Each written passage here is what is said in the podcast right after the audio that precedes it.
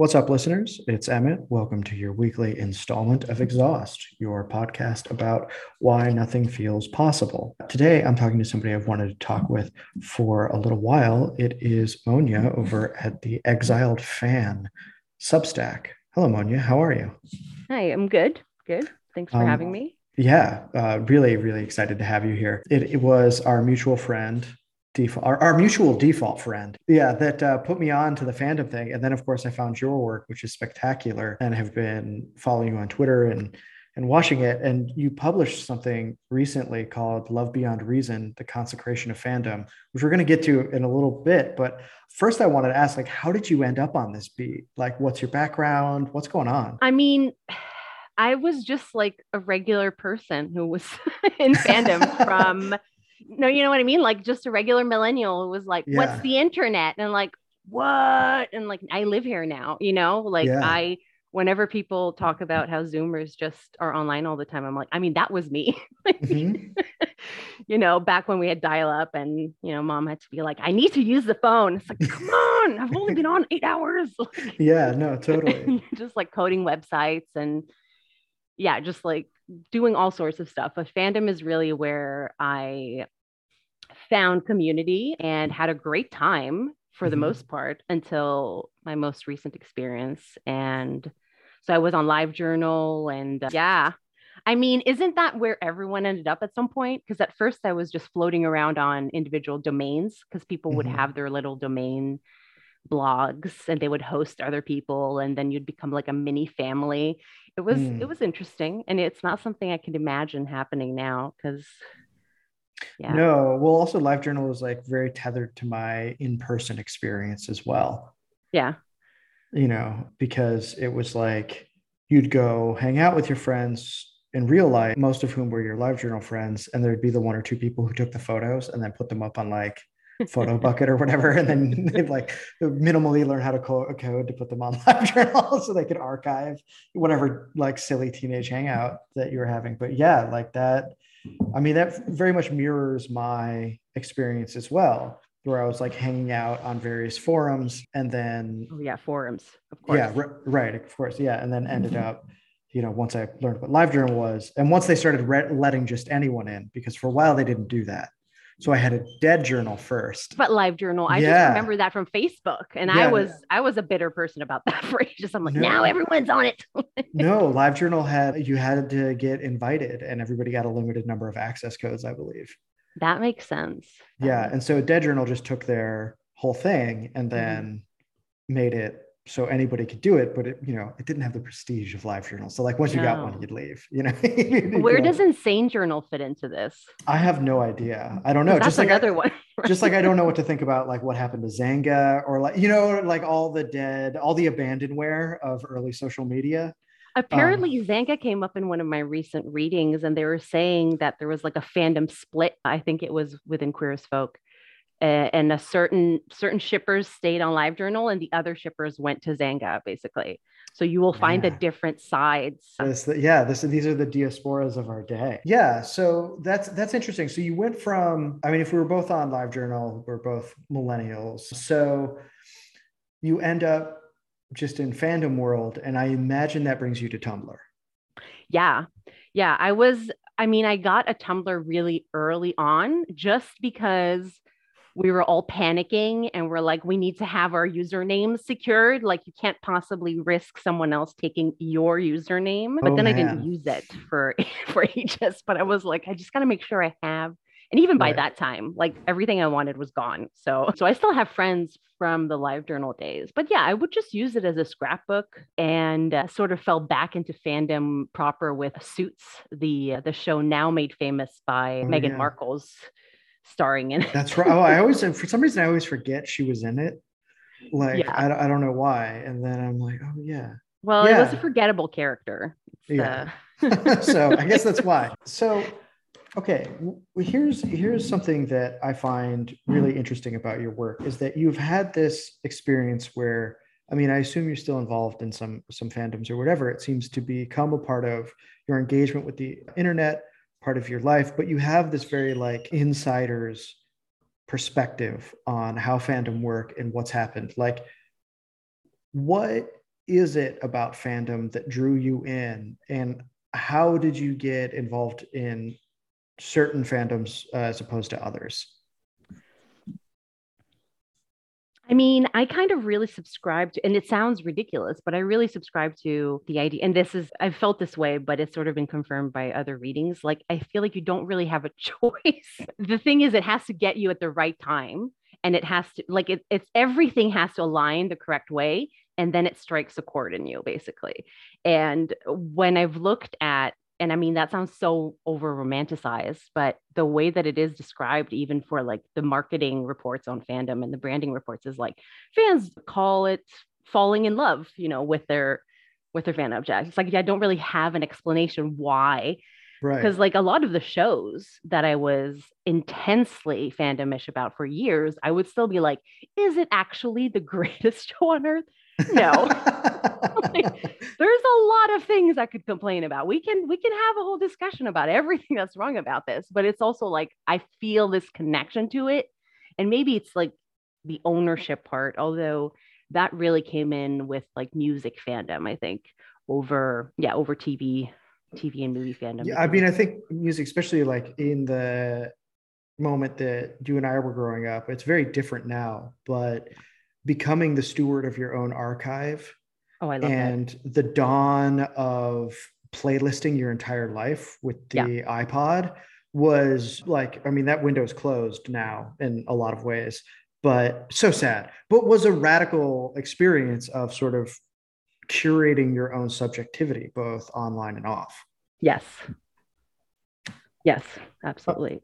And it's something you even saw in early days fan fiction i mean it's not something that was encouraged by anyone because it's it's terrible writing but it was something called songfics where where where you would have a song you're like this song like describes the feeling of a scene that i would see. So you would have the lyrics and then write out the scene because you're like this is how it feels.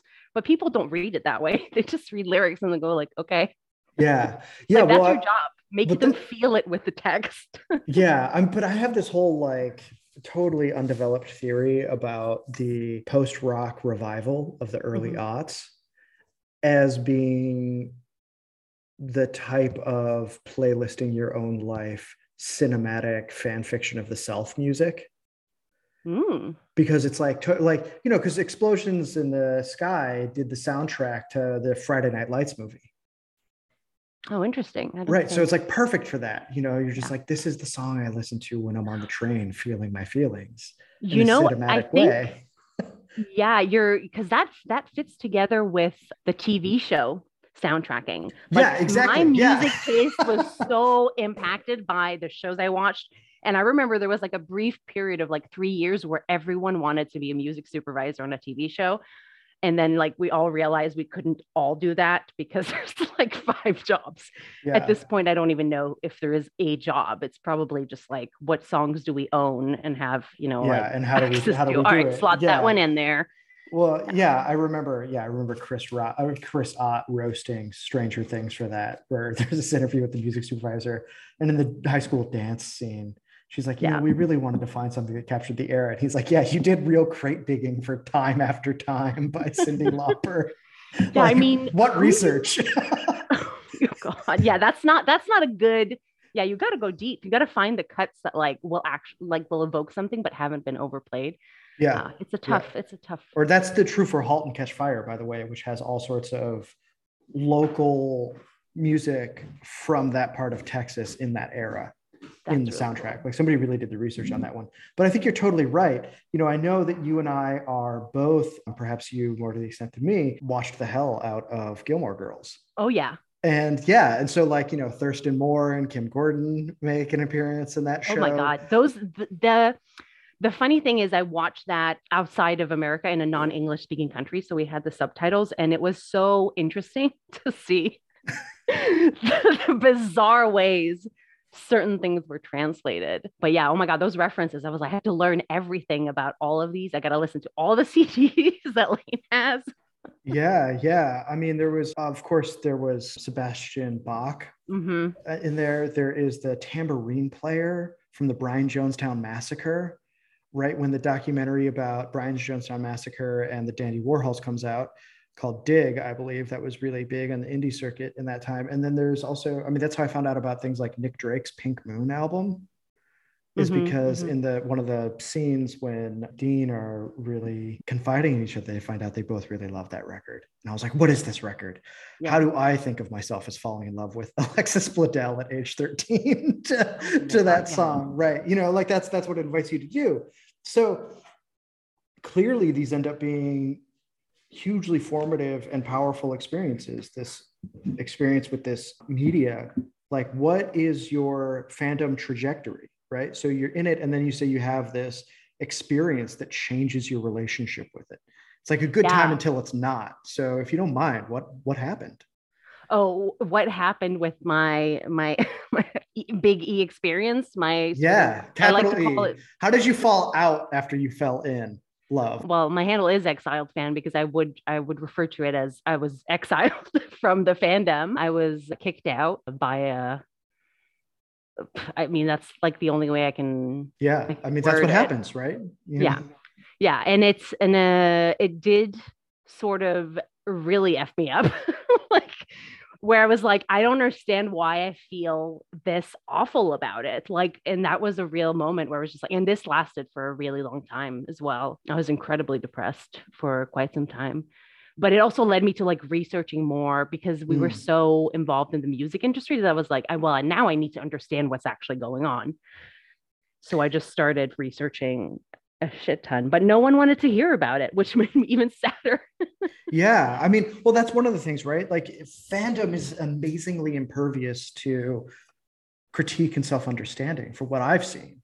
Yeah. Because that's sort of. Uh, it's worse now. Right. And it's worse now especially because I think there's sort of like a marketer singularity oh, yeah. that has been achieved with fans yeah. and the creation of fandom to the point where like Amazon is just rolling out merch lines and bonus content embedded in episodes like as soon as they launch a new series. I mean, I think Amazon will be next to build a community, like a residences probably. There yeah. was already a book that sort of covered that where it was like they had these cubes and within the cubes everyone worked within like it was like a giant amazon center inside the cube and they got to live there if they worked it was like yeah wow that's thing. sort of like the the company town version if we live in public i mean it's coming disney's yeah. already doing it you know yeah. it's, all, it's all i'm like it's coming yeah it's it's all happening so that's and just i think we should just like i would like to talk about this a little bit yeah. like the way in which fandom really takes over your life. I mean, this is our guests on the show that I've had, Fox and Alex from Space Commune, pointed out that like the people who work on the Marvel franchise and fandom are the same people that like work on presidential campaigns. Mm-hmm, mm-hmm. Like they're saying the same firm. So this is going to be like I think a ubiquitous difficulty across, and it really swallows your life. It becomes more than just liking something uh, obviously. Yeah. But I remember that intuition dawning on me when I was on Tumblr a few years ago, and I was never a heavy user.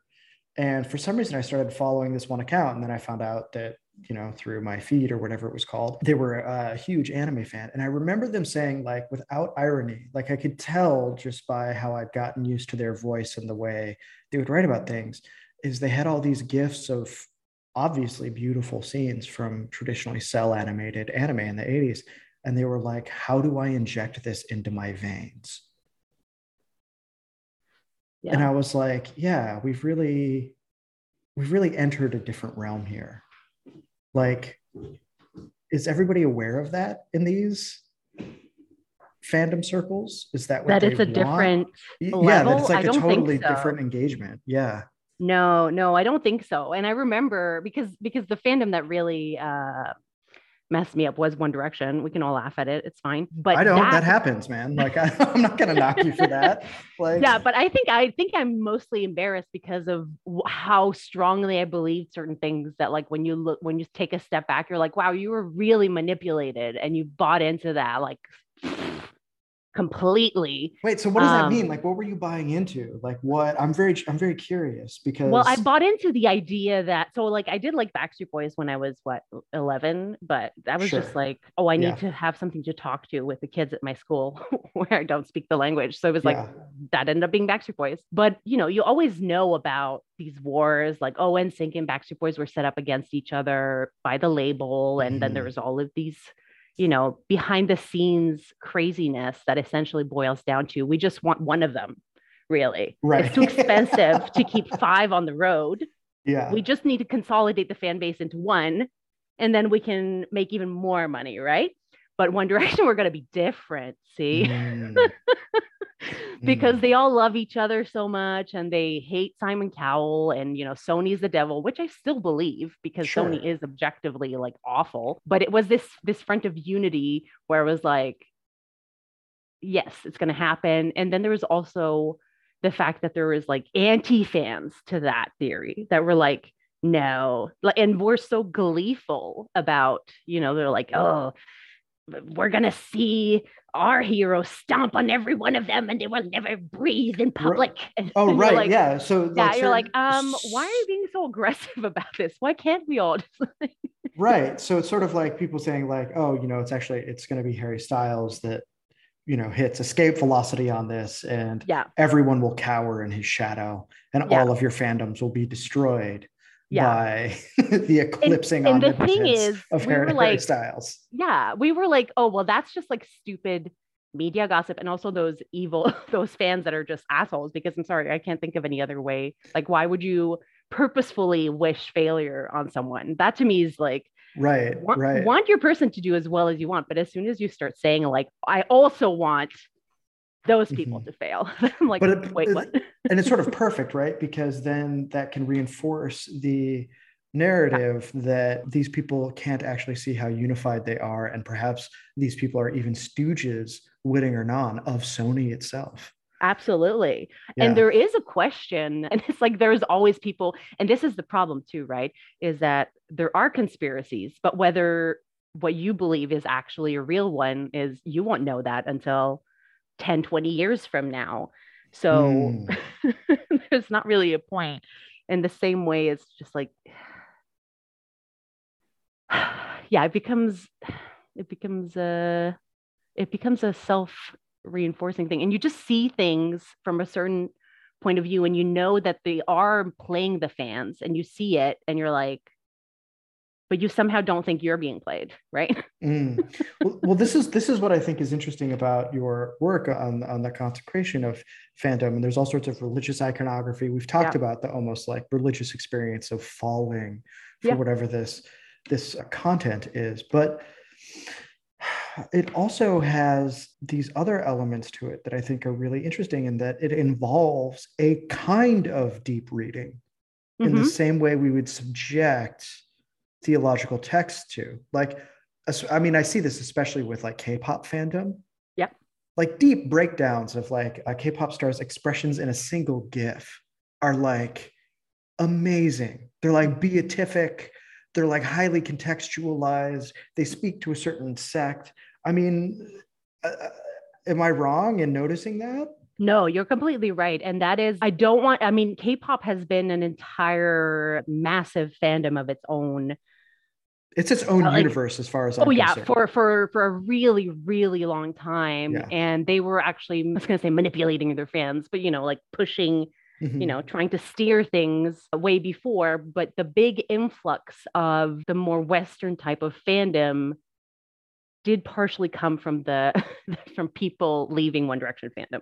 So a lot of- I of absolutely the believe that. That makes sense. yeah, so a lot sense. of the like it's for, it's the One Direction to BTS pipeline as far as yeah no and i think for some of it is the disappointment and they're like this is a nice shiny new thing why don't i go for them instead and they are very big on unity that's what i've learned now as well Mhm. that within that fandom it's ot7 which means the original seven or nothing like if you single out one of them and you're being too like too like oh i really love him then it's like ot7 or nothing why are you being so like yeah you can't do that you're supposed to respect that they're an entire group and they all love each other and it's all of them or nothing. Right. So to me, this seems hardly all that different from things like the squad. Yeah. in political life. You know, it's like, don't you see they're actually all friends and like everything's awesome? Look at this Rolling Stone cover.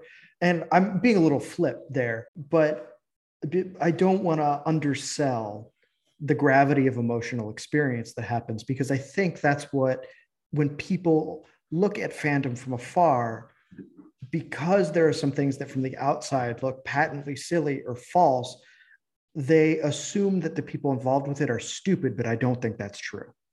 No, yeah, I don't think so at all. I think it's also they've been really I know people t- like to talk about the evil of the algorithm, and I don't think it's even that in this case. A lot of it is uh, content you you consume on your own, but because of the speed at which it is being doled out, it is like kind of a it is intentionally keeping you in a state of fervor because you can't sleep like I did not sleep sing like a whole night through when I was in the One Direction fandom at all.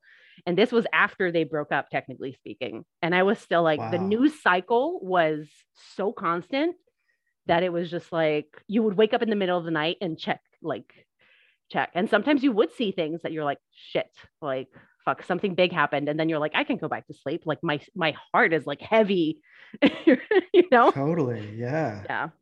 Yeah, I mean that type of capture. I mean, obviously, if you're a marketer, like what don't this you like about that? Yeah, like what don't you like about that? I mean, and that's the thing too, right? It's partially why I was like, well, this is going to be embarrassing. I'm going to have to reveal just how like fully like what you're saying like fully engaged emotionally even intellectually because it was all about breaking things down and reading into things right exactly uh, that's what i mean by the deep reading like, component you know it was nothing, you know, it was a waste of time. But then I keep seeing people publishing things on this. And I know someone is planning on writing a book on the One Direction fandom, and she has written some pretty less than nice articles about the fans. So I'm like, you know what? If she's going to be over there writing her like official right, yeah, version, I'm just gonna you know sell the stand the stand version like this is what it was like being in it right no i think that's really important because i was I read your piece and I've read a few of your pieces. By the way, everybody, you can go to the show notes, subscribe to the Substack. It's really good. But I was reading your work and I was thinking about this movie that recently came out about the Smiths. I don't know if you saw the trailer for it. Is this the one where they take over the radio station? The kid holds up the radio station because the Smiths break up and he wants to impress this girl. Yeah. And I was like, this is weird. First of all, they ran into all sorts of problems. Like the test audiences weren't convinced that the Smiths was like an actual band. Wow. so so okay. there's that, right? But I went and I watched some clips. It was not good, like just at a aesthetic level. And then I listened to Chris Ott, the music critic, and another friend of his who are both avowed Smiths fans, but who grew up as Gen Xers, mm-hmm. talk about their experience of being Smiths fans versus the one represented in the film and one of the things they pointed out is they were like, you know, it wasn't constitutive, constitutive, or however you say that word, of my identity in the way it is in this film. Like there was almost this ironizing quality you would have about certain members of the band where you'd love the band, but you'd also kind of make fun of the band as well, and even make fun of your own engagement with it they were like this film seems to depict a totally different type of engagement with music. And they were mm. like is that even real? And because they're older and i guess a little bit like from what i remember of their conversation i don't want to misrepresent it too much i was like oh like this is the fandom version of what like this is how somebody now would think about being a fan of the smiths in the 80s and yeah probably their own experience of fandom like back yeah. onto what it was like and then. they were active. Like i think that's the thing too right? It's like that they broke up. Like this was a constant in their lives. Right and, and they have like a Smith's something happened and you're like what? Like w- what are you talking about?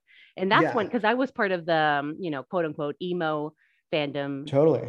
And and that for me happened with my chemical romance when their second drummer left because mm-hmm. it was mm-hmm. like what come on you guys were all like what happened to thank God? I thank God for Bob every day. I was like, what is happening? Mm-hmm. And that kind of soured it for me, but it wasn't like a big, you know, mm-hmm. it wasn't like depression central. It was just like, oh, that's so unfortunate. Oh, okay. This is, oh, okay. Okay. And then, right. You know. It's like a bummer, but it's not this like catastrophic loss of, yeah. um, something around which you've built a, a, really comprehensive part of yourself. That's not to say that like fandom doesn't exist back then. It's just very different. You know, I mean, there were all of those kids who rode bicycles and dressed like Morrissey. I mean, they're even in the stop me if you think if you think you've heard this one before video. But I think the level of engagement here at just a subjective level has changed in both quality and kind. I think it's also so much. Well, I think something that's been talked about a lot, so it's not an original thing to say at all, but like the lack of gatekeeping has been a massive game changer. And apparently that was a big thing that happened with like the second fan wave in band emo bandom mm. where suddenly all of these people came in and they weren't there specifically for the music they came there because of what the image brought like mm-hmm. promised them and I was part of that. So you know, no no shade. Yeah, no, totally. no shade, just shallow people. But what really happened is like the early fans like locked down and sort of went away because they were like, we don't want to deal with this, and sort of hid all of their content. And a few stayed around, but like the primary resources were like just like shut down basically because they were like, mm-hmm. we don't mm-hmm. want to deal with these people that are just like don't understand how fandom works, seem to think this is okay, and you know all of that. But then it was on live journal and you had a live journal, and Pete Wentz had a live journal, and you know people that. from the bands had live journals, mm-hmm. so it, it became even more enmeshed where they would sometimes comment on fan fiction of themselves and you're just like uh what? Right yeah and this is the you know the notorious what was it my immortal fan fiction? Oh my um, god yeah. Yeah I, I, was i was reminiscing about that the other day. But i mean this is also true on myspace. Yeah. um the lead singer of sum 41 his name escapes me right now had Eric? Um, yeah Deryck had the red wine diaries where when he was on tour he would drink a glass of red wine and just like open blog to the fans about mm. different stories from inside the tour. Greg Puciato of the Dillinger Escape Plan did all sorts of weird quasi political cultural rants in the MySpace until the band cut him off because he was getting too weird. Oh my god, that's too much problem. I feel like I need to research that. That sounds amazing. Yeah, because he's he was I don't know if he still is, but at the time he was like a hardcore anarcho-capitalist, and so he was he would just like spout off on this stuff, and like the fan base would get pissed. And I think eventually like Liam or somebody was just like, dude, you need you don't you don't get the login for the MySpace. Uh, and I remember him being like, I'm glad that happened because I was getting too into it. So this this starts to change our lives, but I think that there is still maybe like gradations of gatekeeping or something like that, only because you have pointed out that there's a difference between fandom and standom. Yeah.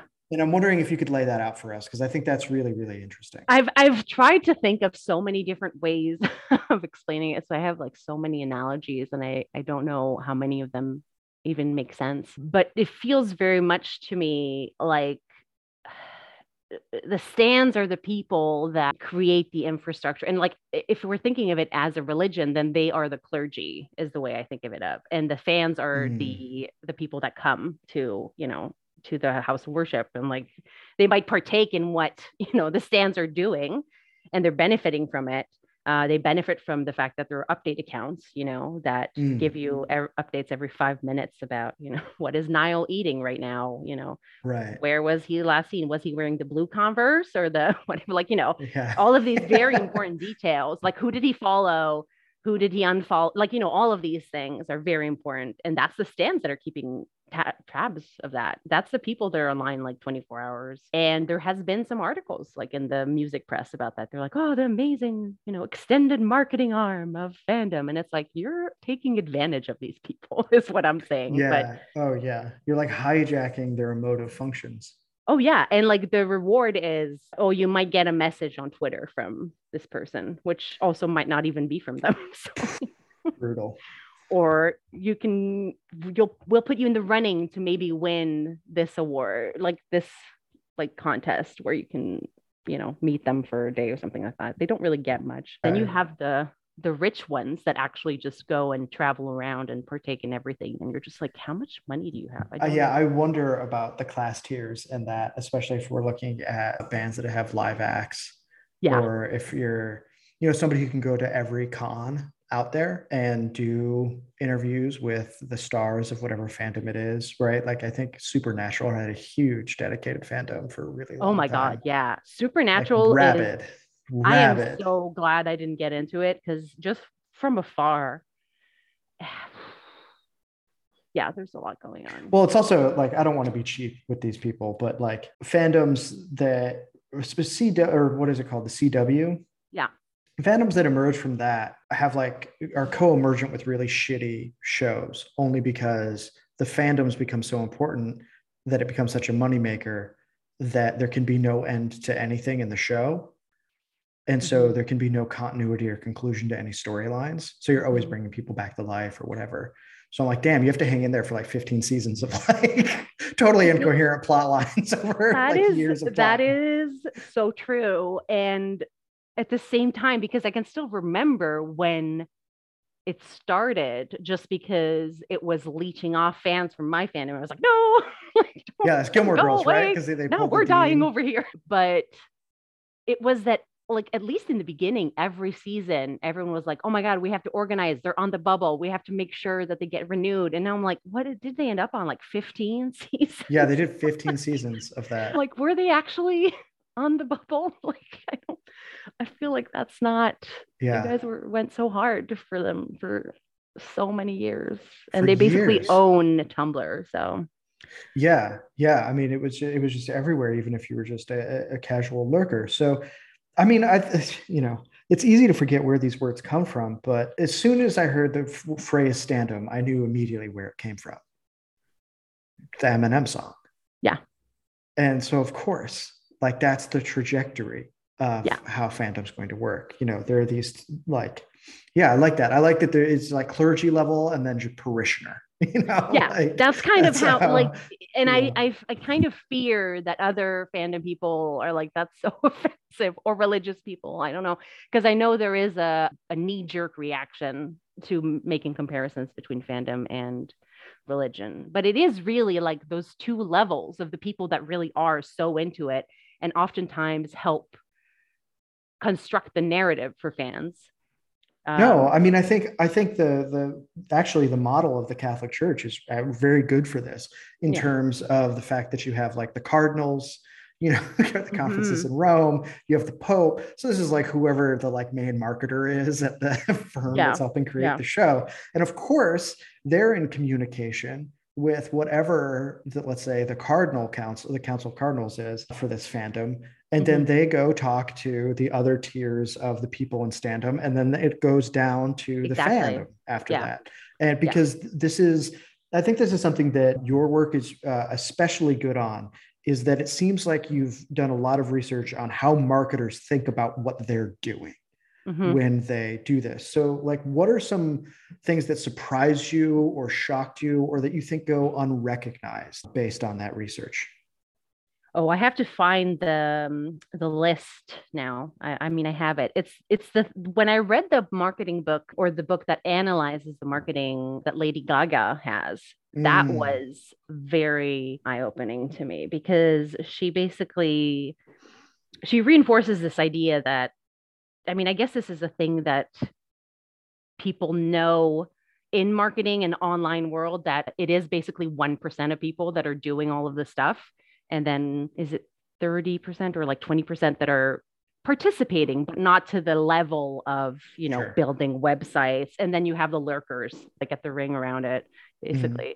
And in her book she's been very clear like the 1% 1% of the fans which is what i would translate into stans Mhm. because that's that's the amount of people that would be that it's the elite Passionate. tier yeah those are the ones you're targeting don't care don't don't pay attention to the noise these are the Mhm. people you need to target because they are responsible for the way it flows outward and then the list she gave for what makes them stand out is just i mean they call them customer evangelists as well which i'm like okay well it's right there That's a little like, too perfect. Come on. i'm like you're you're right it's right there it's a customer evangelist like Mhm. so it is very much focused on like the passion you know recommending and you're like yeah okay i can see that this is a marketing type of, of list but then they go into they feel part of something bigger than themselves they have connected Yeah. with your brand or company at an intris- intrinsic emotional level and i'm like yeah yeah.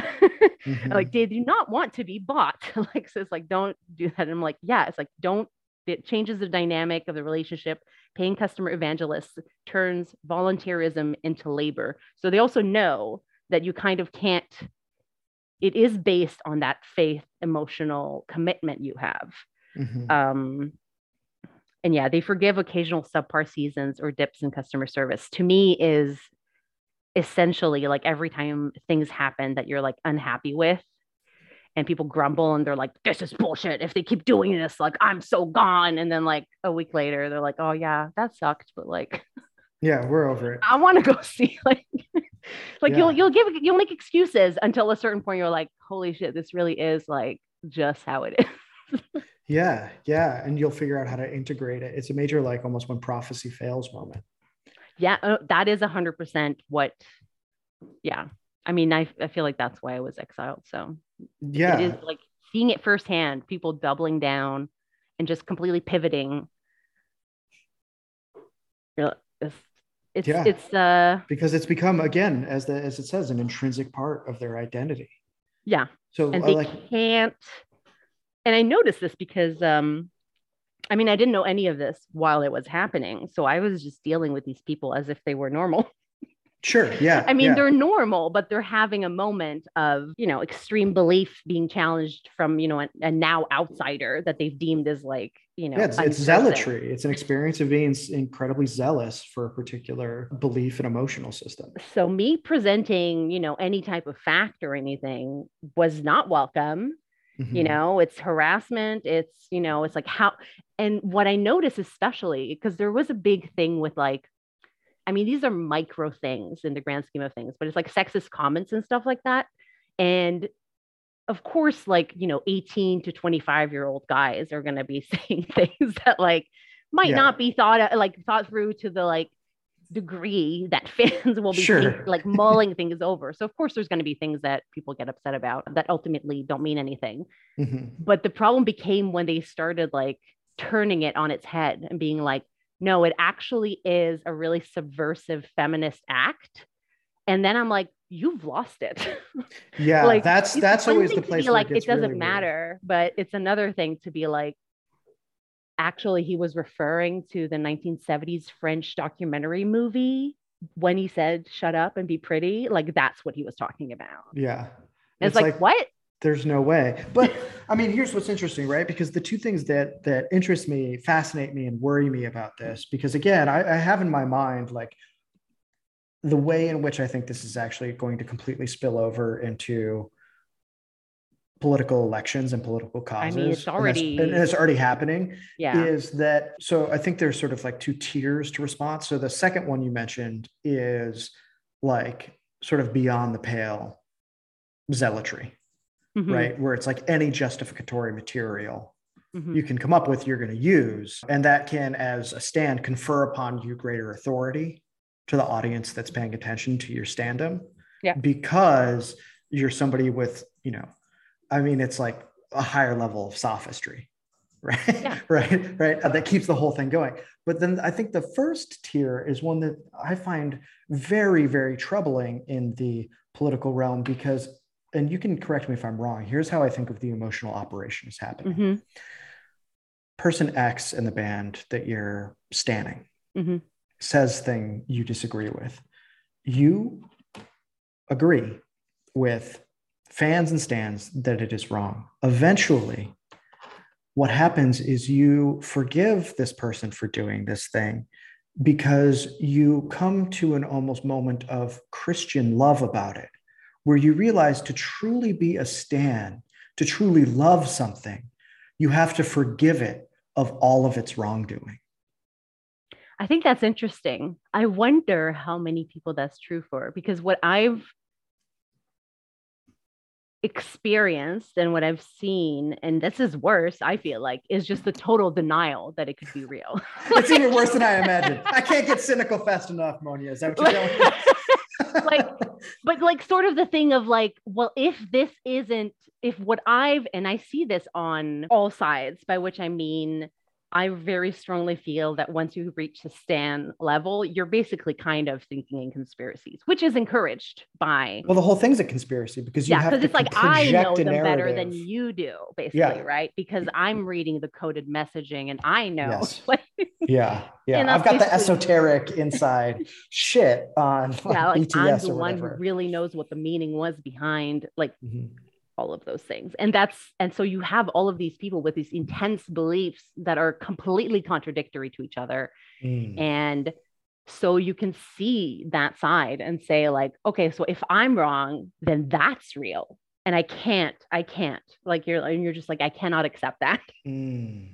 and i think that's why i would get that response from people where they're like why would you believe that like why would you believe he's capable of that it's like because he literally did it like That's i don't amazing. know where then they're like no but he only did it because he had to you know mm-hmm. everything that they don't like seeing is only because he has to not because he actually wants to do it right you know? and you can read in the subtle messages what the true what the true person is and i saw this a lot in the book starstruck as well from michael joseph gross Oh, you quote yeah. from him in the piece. Yeah. What that book seemed particularly perspicacious about this whole thing. So oh, what, yeah. What, what were some things, some takeaways you noticed from there that made you think further about this? I mean, he was really good at, um, I don't even want to use the word infiltrating because he was very honest about working with fans. And he just really got them to say things and i'm like you would not get like an atlantic reporter to get this no way. Yeah from no them. where they're like you know the one woman who said like i think dolly parton cured my depression and like i don't have to you know and and my high hypertension and i don't have to take my medication like you know my blood pressure medication anymore. Like and i'm like she definitely believes that. And mm-hmm. you know okay. I, if you're healthy now then i that's fine you know for me. I don't really fault her for that, but it's like it's definitely something I don't think you would go around telling necessarily everyone. And just the Michael Jackson fans, especially because and this was back when he was still alive. So they were, you know, camping out outside of Neverland Ranch. Is it called Neverland? Yeah. And just, you know, the way that they thought about how he changed so he would be like, "Well, what do you feel about the plastic surgeries that he's had? Like you you say he's all about like self-love, but he has, you know, transformed himself." And they would be mm-hmm. like, "That's just like please, he doesn't look that different. Like you're just like this is all just like red herrings and like distractions. Like we know the real him. Mm-hmm. Like we know what he's really like inside." And it, all of that's irrelevant so like every time someone says something it just reinforced their idea that like you think we're stupid, but we actually know that we actually have a connection with him. And right. at some point, there is a type of relationship between them. It's just not reciprocal, you know? Right. I remember the first time I heard this phrase was when I saw this series of YouTube documentaries. I don't think I've actually finished them because she's come out with some sense by this woman named Shannon Strucci on the parasocial relationship. And I mean, I think you've described it pretty, encapsulated it pretty perfectly right there. What's interesting to me is the many things are interesting about it, but the idea of like fandom or standom as set of knowledge. Mm-hmm that I think is particular makes it particularly immune to people who want to interrogate it. I mean, as you've experienced. Yeah. Like it, it is uh, remarkably resilient. Yeah. No, it really is.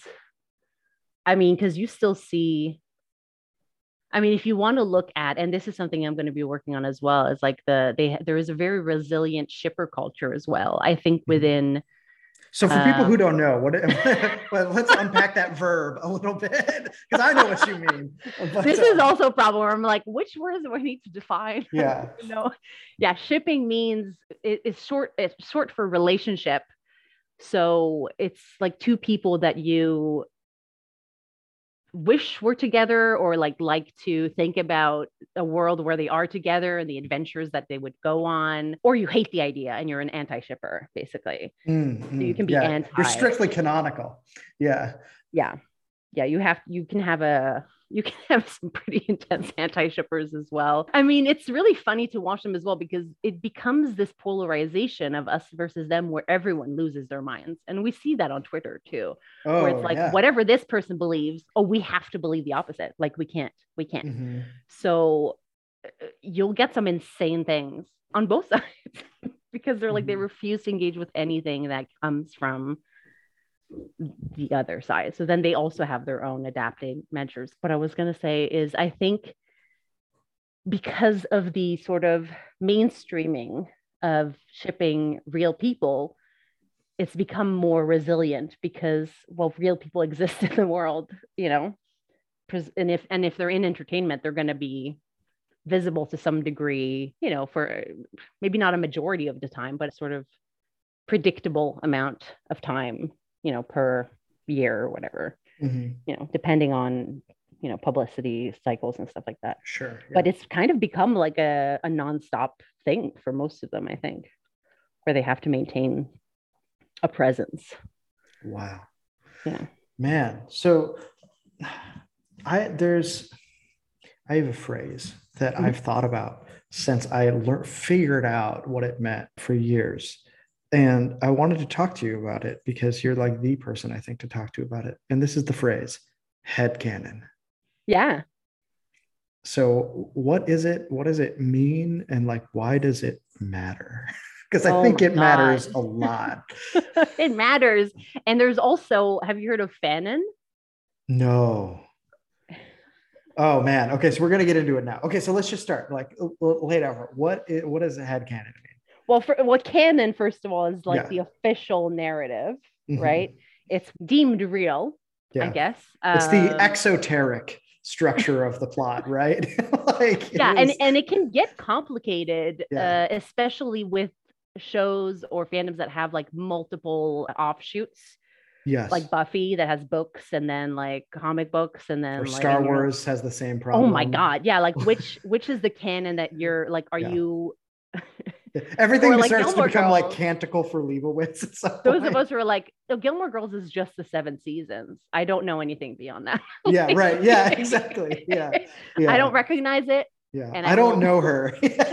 exactly. So you're just like, that's it. So you can still have sort of enclosures around what you'll accept as canon because there's no one like leaning over you, you know, saying like, you know, you have to Mhm. repeat it after me. Head canon is usually, I mean, it would usually refer to something you don't see. And it's just like an idea or a belief that based on your understanding of the characters, the situation, like this would happen or this would have happened.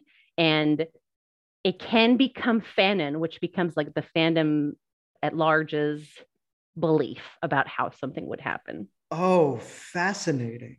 Mhm. And you can have clashes there because I'm sure. Yeah. Wow. Yeah. That is absolutely fascinating. Uh, yeah, I hadn't heard the fan ideas. The fact that there is this, like, for lack of a better phrase, like mainstreaming Mhm.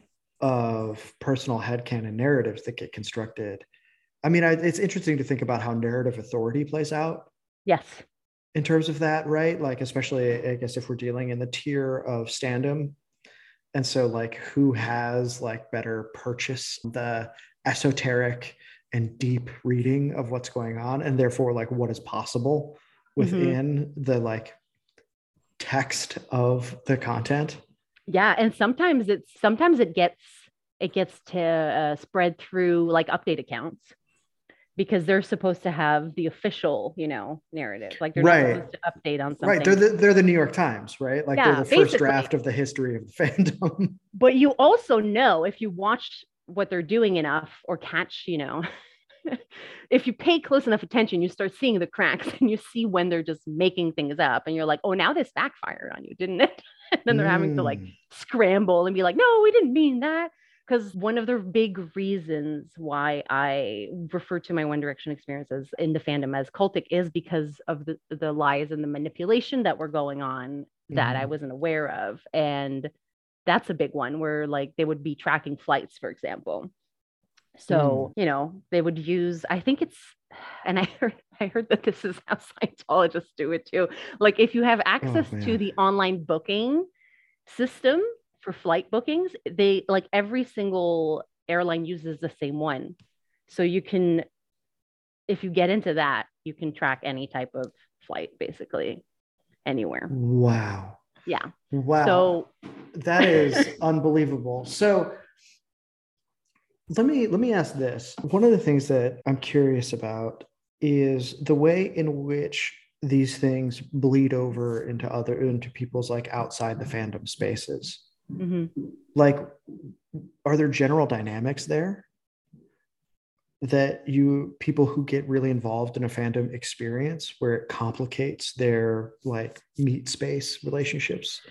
It, I think it really varies from person to person. The I've been talking to this woman who sort of is exploring uh, K-pop fandom and has a lot of knowledge based alone on the fact that uh, a lot gets changed in translation from Korean to what like the Mm. Western fans believe because it's just not translated properly, and you're like, oh geez.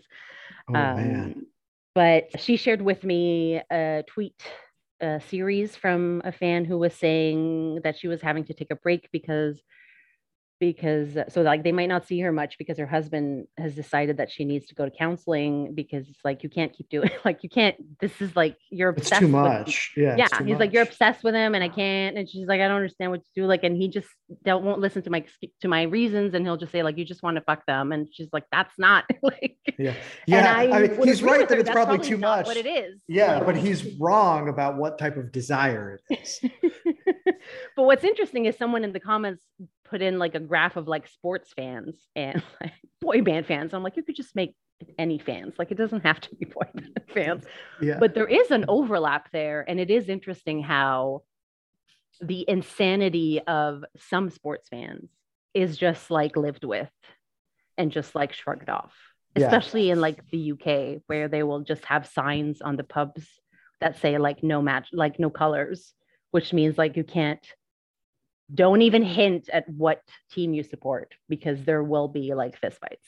yeah. Yeah. so it's I like mean, I just th- off, don't do it. Like, and I'm like, that's not normal. Is that normal? Like that would be like going to a club and being like, we promise not to play, you know, Drake. Who else would people hate? Bieber. sure. Yeah. Like we're not going to play, we will only play One Direction. We'll never not play any of their solo work. Right. Like that's, That's what I would love. Yeah. Right. Yeah, yeah, that's exactly. what I would love. Yeah. yeah so i think yeah i really wonder if i mean this would be an interesting anthropological project is to take a look at how fandom is constituted within like the football firm Yeah. and how it's constituted in like a fandom forum Mhm. and i bet there's like a ton of overlap there Yeah. I think in emotions probably, but there's also like sure i mean The different habits because they're different things yeah Yeah. And like the rituals of like you have to see the game, you have to see the concerts. Like right now you can every concert is live streamed, you know, by Mhm. the audience. And and what we have right so I think there's well, one of them is on tour right now because COVID like messed everything up. And Yeah. what they're doing is like people throw their phones onto the stage. And I have no idea how they're getting them back because I don't think I would be able to tell the difference between five iPhones. like, Yeah. Like, I don't know. They all basically look like iPhones. Like, whose is this? But they'll pick them up and like sing into the phone. And this goes on TikTok. And it's like, you know, singing directly to you. And I'm like, that's a pretty smart. I don't know if this is planned. This is pretty good marketing.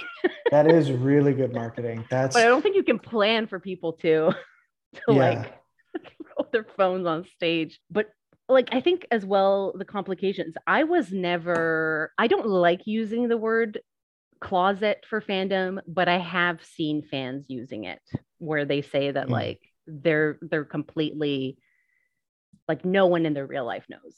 right it's hidden yeah Yeah, it's completely hidden. And I was never like that. I was always like, I don't really care. Like- sure Yeah. Like I'd be like, yeah, I'm coding websites. What of it? Like or is there supposed is there something wrong with that Yeah, like I, I just never felt the need to yeah, to hide it anyway. So things have been pretty fine for me. The problem has been I lived with a fellow fan and she was Stan, and she was one of those that like no one knows. So there were a few times where she brought me with her to like work functions and things, and she would be like, if anyone mentions anything, like you can't, don't go don't, into it. Just pretend yeah. like you don't know anything. And I'm like, what? Like, I'm not uh, I'm I know how to behave in public. like, yeah, you know, yeah. I can just be like, oh yeah, I'm not into that. Or, uh, uh, you know, she's like, no, you can't say anything. And which, you know, made me kind of annoyed. yeah. Like, I yeah. I'm a child. but right. that's the level that some people are like, where they're like, no, no. And they'll just yeah. pretend that they like you could probably talk, you could talk to them about all of Star Wars and maybe they literally have owned everything and they'll just be like, huh, interesting. I hadn't yeah. thought of that. Like, oh no, I don't keep up with these things. but actually they're they're hardcore fans. Yeah. Yeah. I mean, that's an incredible level of discipline to to keep that's that exhausting. Up. I would yeah. not so what's what are you so you're thinking about taking a look at this shipping thing like where's your research headed next? Like what are you interested in looking at in this world? Well a lot of it is the interaction between industry and the fans because i think it's been really underplayed how it feeds into each other. Mm-hmm. in particular with journalists and the press who are happy to take clicks from shippers and then happy to be like mm. those lunatics and I'm like, you're part of the problem. Like, do you realize that? Because you just did that.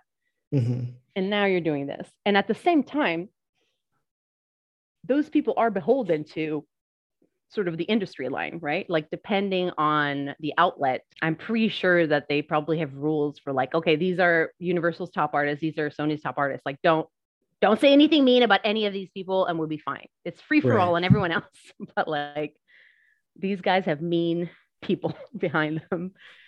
So they can't really talk about, you know, what actually goes on because they're supposed to be presenting the narrative, right? Which I feel like is partially why I mean, this could just be me imagining it, but I feel like this is partially why there is so many Stan wars between who, you know, quote unquote, outsells, as they like to call it, because everyone's narrative is like, this is the greatest artist of all time, the greatest artist of all time. So each publication repeats, you know, the press release, and each fan is like, yes, that's right. We yeah, correct. Greatest. Correct. This ad copy Twitter, is the news. and they're like, wait a minute, you think you think she's the best and you think they're no no no no no like like i gotta educate you like we're the best and it ends up being very conflict heavy and i think with I mean, yeah, there's been a lot of that with One Direction where it, there's even been people making like sock puppet accounts on Tumblr to like study the fans and sort of like pull things from there for marketing campaigns and stuff like that. Where I'm like, I feel like this should be called out. Yeah, right. you know? yeah. Like I don't, yeah.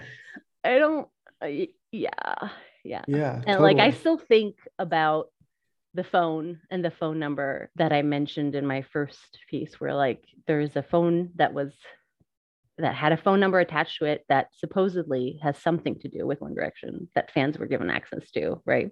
Mm. Where like contact this number and like, you know, presumably it has something to do with them, but there's actually no information. Like no one actually knows who like weird. Yeah, no, isn't that isn't that weird? That like is this weird. is a billion dollar brand. You think they just like put out a phone and like like let a crew member be like, I'm curious. Yeah, what happens if? Yeah, no, and I'm still like, like, what did you guys do? I yeah. feel like that was something. So I kind of really want to look at the ways that that those interactions have gone. And I guess it kind of I'm writing something on Slash right now, which sort of briefly goes into that because of the I mean, the thing is, is like I find the history fascinating and I find what has happened incredibly informative of the sort of cycles that we might see. What's different is obviously the technology that we have and the mm-hmm. amount of impact, like of influences we can get from from elsewhere. But like if you look at the the way that, I mean, Brangelina Bennifer, you know, Mhm, mhm. these portmanteau names came from fandom. It came first with the pop slash fandom, which was the Spice Girls and like NSYNC, Mhm. BSB fandoms that would, you know, shorten shorten the names. And it sort of spread, I think, throughout HB, which obviously, you know, exploded. And then I think when did it really hit the mainstream? It must have been like, yeah, I think once they started using it for tabloids, it started to really take off. And they It's the post Perez Hilton era, I Yeah. think, is really when that starts to take off. Like I think the the paparazzi moment of the early aughts is a watershed Yeah. moment for fandom. Yeah, I- Absolutely. I think so. Yeah, yeah. And then, and I really noticed it as well because so I was in Queer as Folk fandom, Mhm. and that was you know beginning of the 2000s, and you would just refer to the ships as the ships, right? So like the name slash the other name, or like Mhm. name and name. And when I sort of went looking for content on Tumblr, like more recently, suddenly it's like smush names, and I'm like, what is this? Yeah. What are you doing? Mhm. but Mhm. that's the norm now and i'm just like no i don't like this Right. It's yeah. It's it's industry standard. Well, that's fascinating. So I, I want people to be able to find your work. So you have the Substack. That's in the show notes. You, I think you also have a podcast. Oh yeah i'm i co-host a, a podcast called the culty geek that is being hosted on Jon Atack's youtube page Okay. Cool. so it's a bit complicated but like i was just asked to do culture criticism with the that looks at you know cultic elements and authoritarianism and stuff like that i think the gilmore girls episode was great Cool. Well, people should Um, check that out. Please send me the link to that stuff so I can put it in the show notes and Yeah. also put your Twitter so people can find you there. I, yeah, I'm a big supporter. I'm really grateful that you came on. Thank you so much for taking time out of your day. oh well thank you yeah All right, everybody. So that's all. We will see you next week. Stay safe out there.